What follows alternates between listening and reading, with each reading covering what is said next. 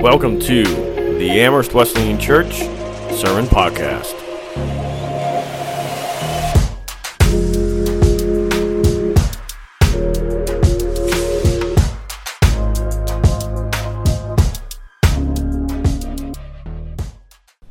How many of you here have children?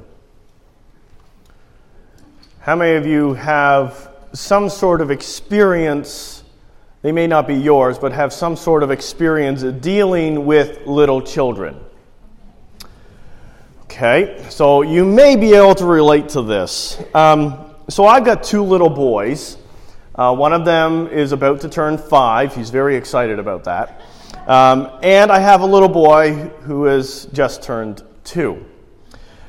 The, the two year old is named Ben. And Ben, a while ago, had this really interesting, what do I call it?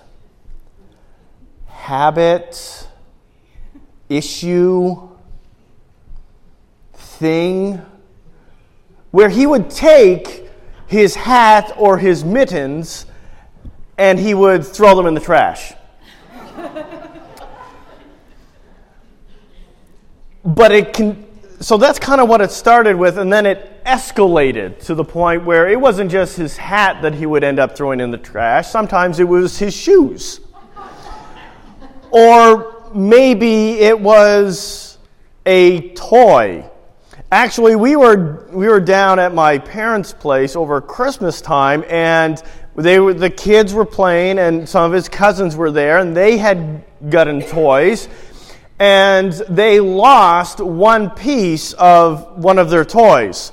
And we searched and searched and searched and searched for this missing toy. And do you know where it was? It was in the bathroom trash can. There was a while ago that he had snuck into our room and found my headphones, and we lost them. And I was thinking, he's put them in the trash somewheres. I'm going to have to go through all the trash cans and dig through all the trash cans to find these headphones. Thankfully, I didn't have to. They, he, had, he had been caught, I think, halfway through his escape plan, and he had just chucked them someplace. Um, but he had this habit of taking valuable things and stick them in, in, in the trash. It's very frustrating, very hard thing to deal with because you lose something and all of a sudden you wonder, did I did was that in the trash can? Did I put that out to the curb already? Is it gone forever? Has anyone had any other experience or is that just my own demented child? all right, some of you, some of you, the rest of you just pray for us, I guess. Um, you know what? Some things should go in the trash, and some things shouldn't.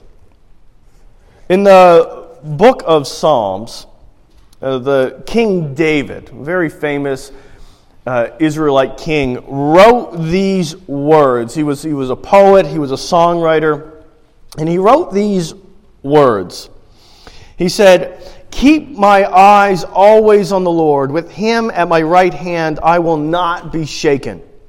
Therefore, my heart is glad and my tongue rejoices. My body also will rest secure. Because you will not abandon me to the realm of the dead, nor will you let your faithful one see decay. You make known to me the path of life. You will fill me with joy in your presence, with eternal pleasures at your right hand. Now that's very, that's very nice, it's very poetic, but let me, let me put it into modern day language. Because you will not abandon me to the realm of the trash can, and you will not let your faithful one be thrown to the curb.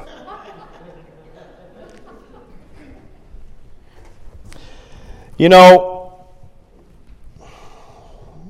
David wrote that, that poem, that song, about how he was so looking forward to how God was going to protect and save him. and that he wasn't going to see the eternity of death. That he wasn't going to see decay, that he wasn't going to be in the trash. But the reality is that David died a very, very long time ago, and he was buried and he decayed like everybody else.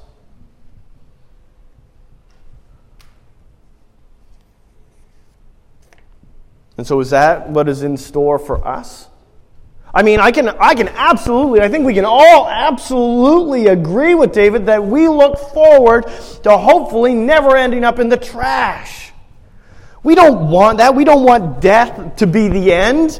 We don't want our words, the words that we've used in those arguments, in those disputes, in those very emotional moments with your spouse or your siblings or your friends, when you've just spewed venom.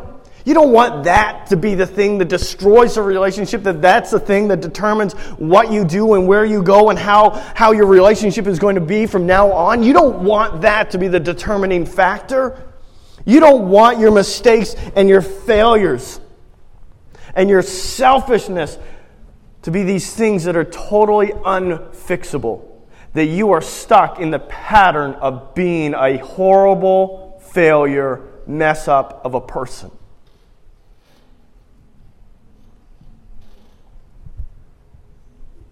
You don't want your bad habits, your addictions, your sins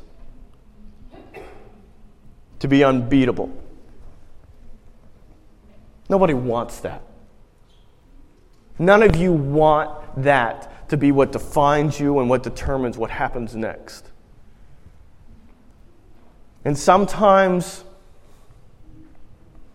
sometimes we just feel like we are trash.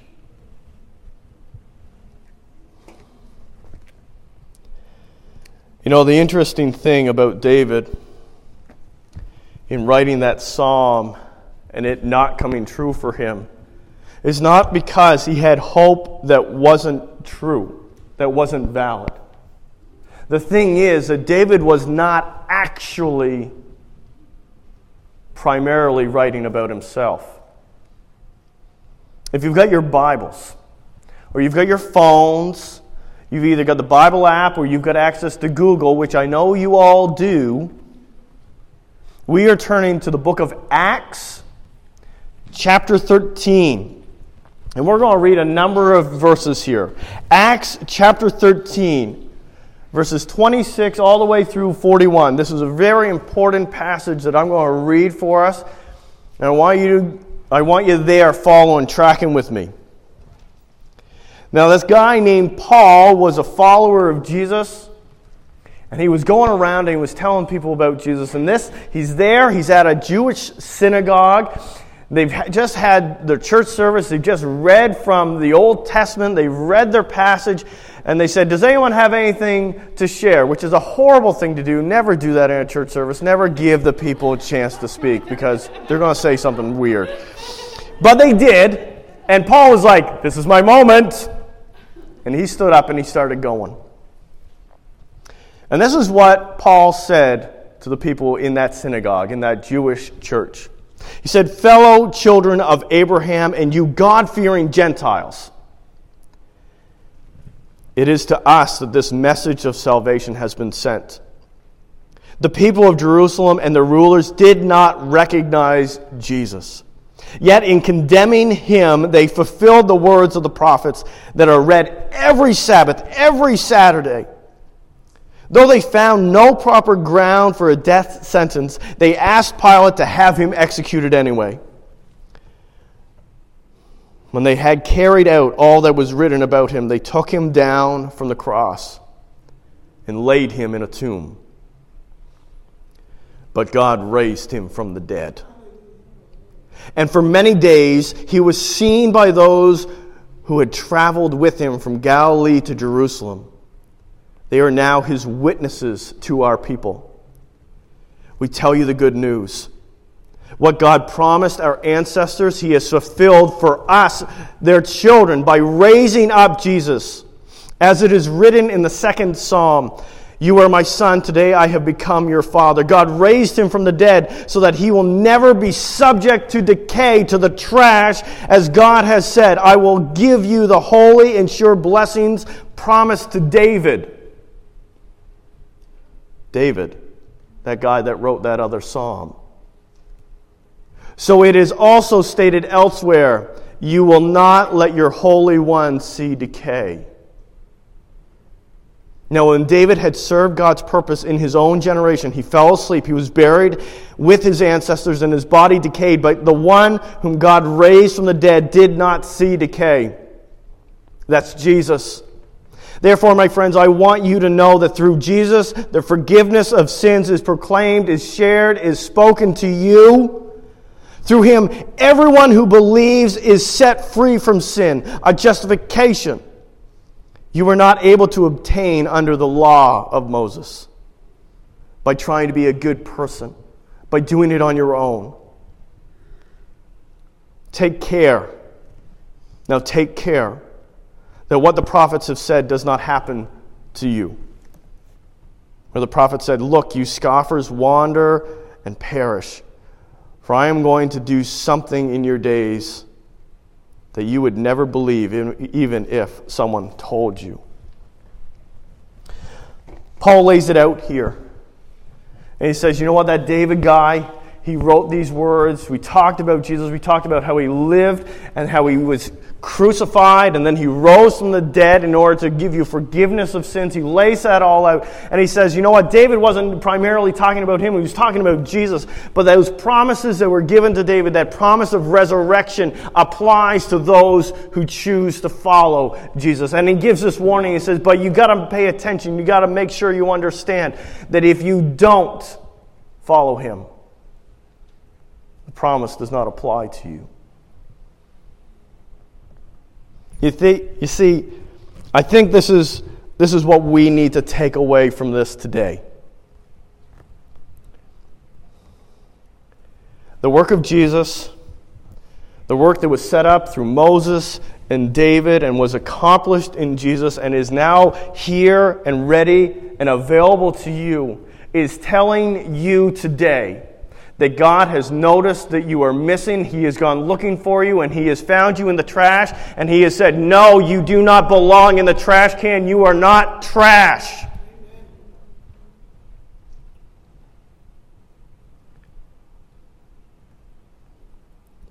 You do not belong on the curb. You are not useless. You are not worthless.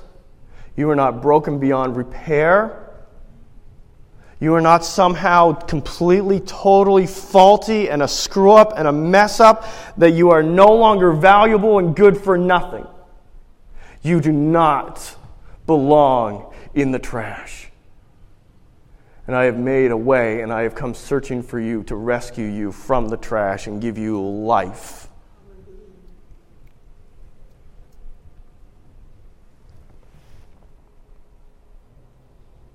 Jesus has made a way so that death isn't the end. Where Jesus died and he rose again, never to decay ever. He was in the tomb and he was risen to life, and he didn't die a few days later. He didn't die a few years later. He is still alive today. And he has said that you, if you follow him, you may fall asleep like David, but one day you will rise again, never to decay, just like him. He's saying that your words and your mistakes, your selfishness, your greed, your hatred, the times that you have abused others, your violence, your failures, those can be forgiven. You don't have to carry the guilt anymore. You don't have to carry the shame anymore. Because Jesus has made a way and come looking for you to say, I've seen everything you've done. I forgive you anyway.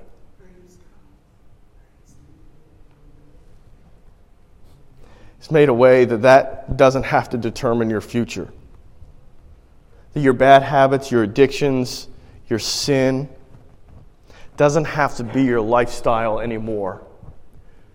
He can pull you from the trash and everything that's broken, everything that's twisted, everything that's dirty and covered in snot and whatever else is in the trash can.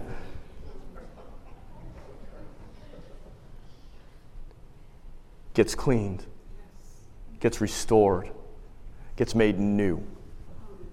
That's what God wants for you. And some of you are here today and you're like, I'm not sure about that. And you're, I'm not sure about that because you feel like you have done something so horrible or you have done something so bad for so long that God would never want you. But the guy who wrote that passage in Acts spent half of his life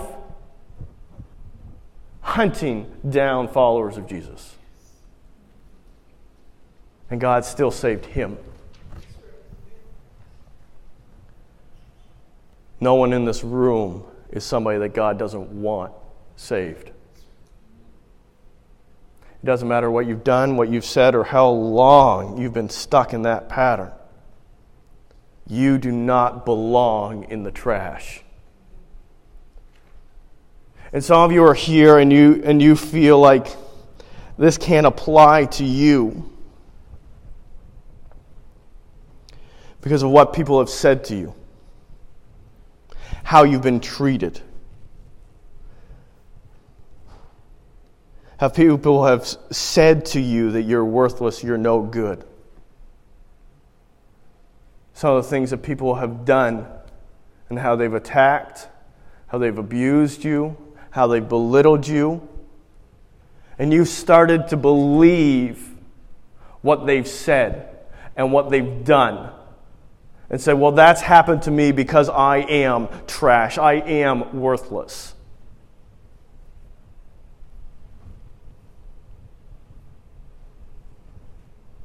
God today is saying to you, you are not trash. What they said and what they did is not truth and does not determine who you are or your destiny. I've come looking for you. I've noticed that you've been gone, missing, and I found you in the trash, and I want to pull you. I want to save you out of the trash because you do not belong there. Whatever your circumstance, whatever your situation, God is saying to you today that you do not belong in the trash.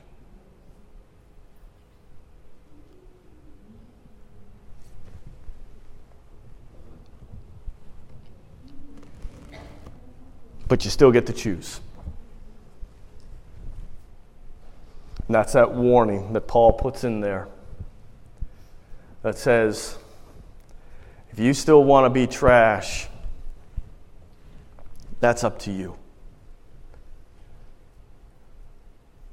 The reality is that Jesus has done everything that is necessary to free you from guilt and shame and redirect your life and heal relationships and make open doors and making you actually feel whole and complete inside and give you purpose and meaning and hope for eternal life. He has done everything necessary for that.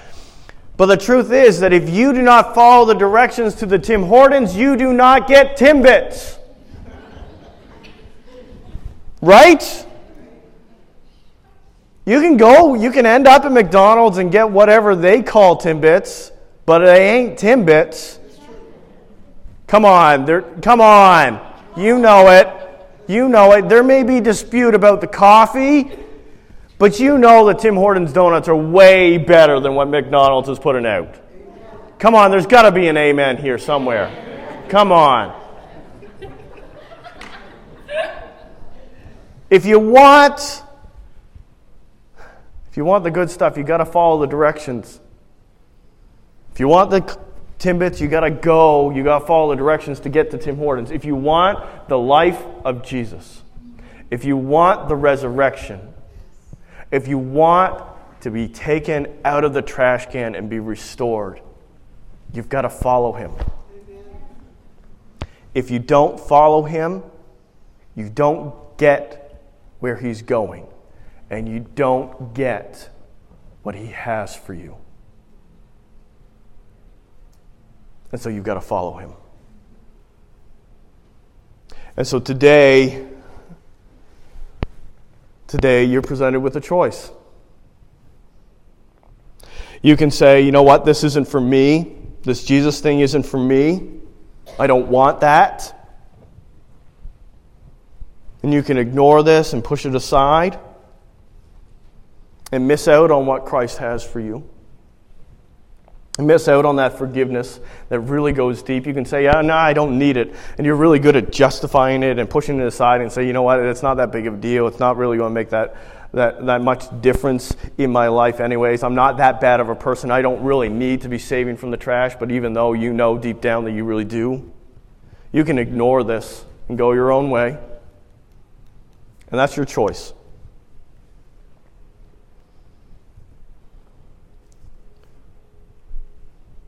But not only are you missing out on the blessings, you will be embracing the consequences of being in the trash, which means being thrown into the dump. And God does not want that for any of you. None of you belong in the trash. And so I want to encourage you, I want to challenge you, I want to invite you that if you are here today and you have not decided to follow Jesus, He has come, I'm telling you, He has come looking for you. He wants to save you, He wants to rescue you. And all you've got to do is accept and let Him do that and choose today to follow Him. Say, I'm not going to follow my own path. I'm going to follow Jesus' path. I'm not going to do this on my own strength. I'm going to do it on Jesus' strength. I'm not going to try to be a good person all by myself. I'm going to do it by His power. You decide today to follow Him. And I don't know how to explain it, but He does something that only He can do and breathes life into your heart and into your soul and into your mind and changes things. If you're here today and you are a follower of Jesus, maybe you've been a follower for a long time, maybe you've been a follower for just a little while, whatever it is, but you, you are here today and you are already a follower of Jesus, then you've got two responses. One is you don't forget that He saved you from the trash, and you don't belittle that. Don't be filled with pride and miss it you worship him like he really deserves. And number two, when he looks at you and says, I want to clean up this other part of your life that's still got remnants of the trash in it, let him. Let him. He's got work to do on all of us. And it's hard and it's scary, and sometimes it's painful. But if you let Him do His work, it will change everything. It changes how you think and how you feel and how you react. It changes your relationships. It changes your job. It changes how you handle money and, and the blessings and the curses that come with money.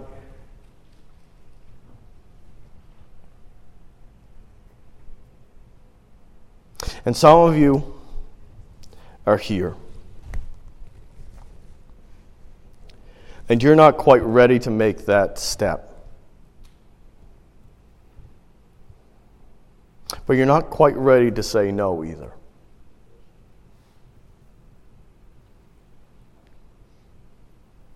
Jesus has this word for you. He still says, I've noticed that you're missing, and I'm going to keep looking for you. So keep your eye out for him. You may not be in the place where you're ready to say, Yeah, let's do this, sign me up. But I'm telling you right now, you keep your eye out for him. And you'll see him one day. And he's got something for you. The worship team's going to come up, and we're just going to wrap up the service in a song.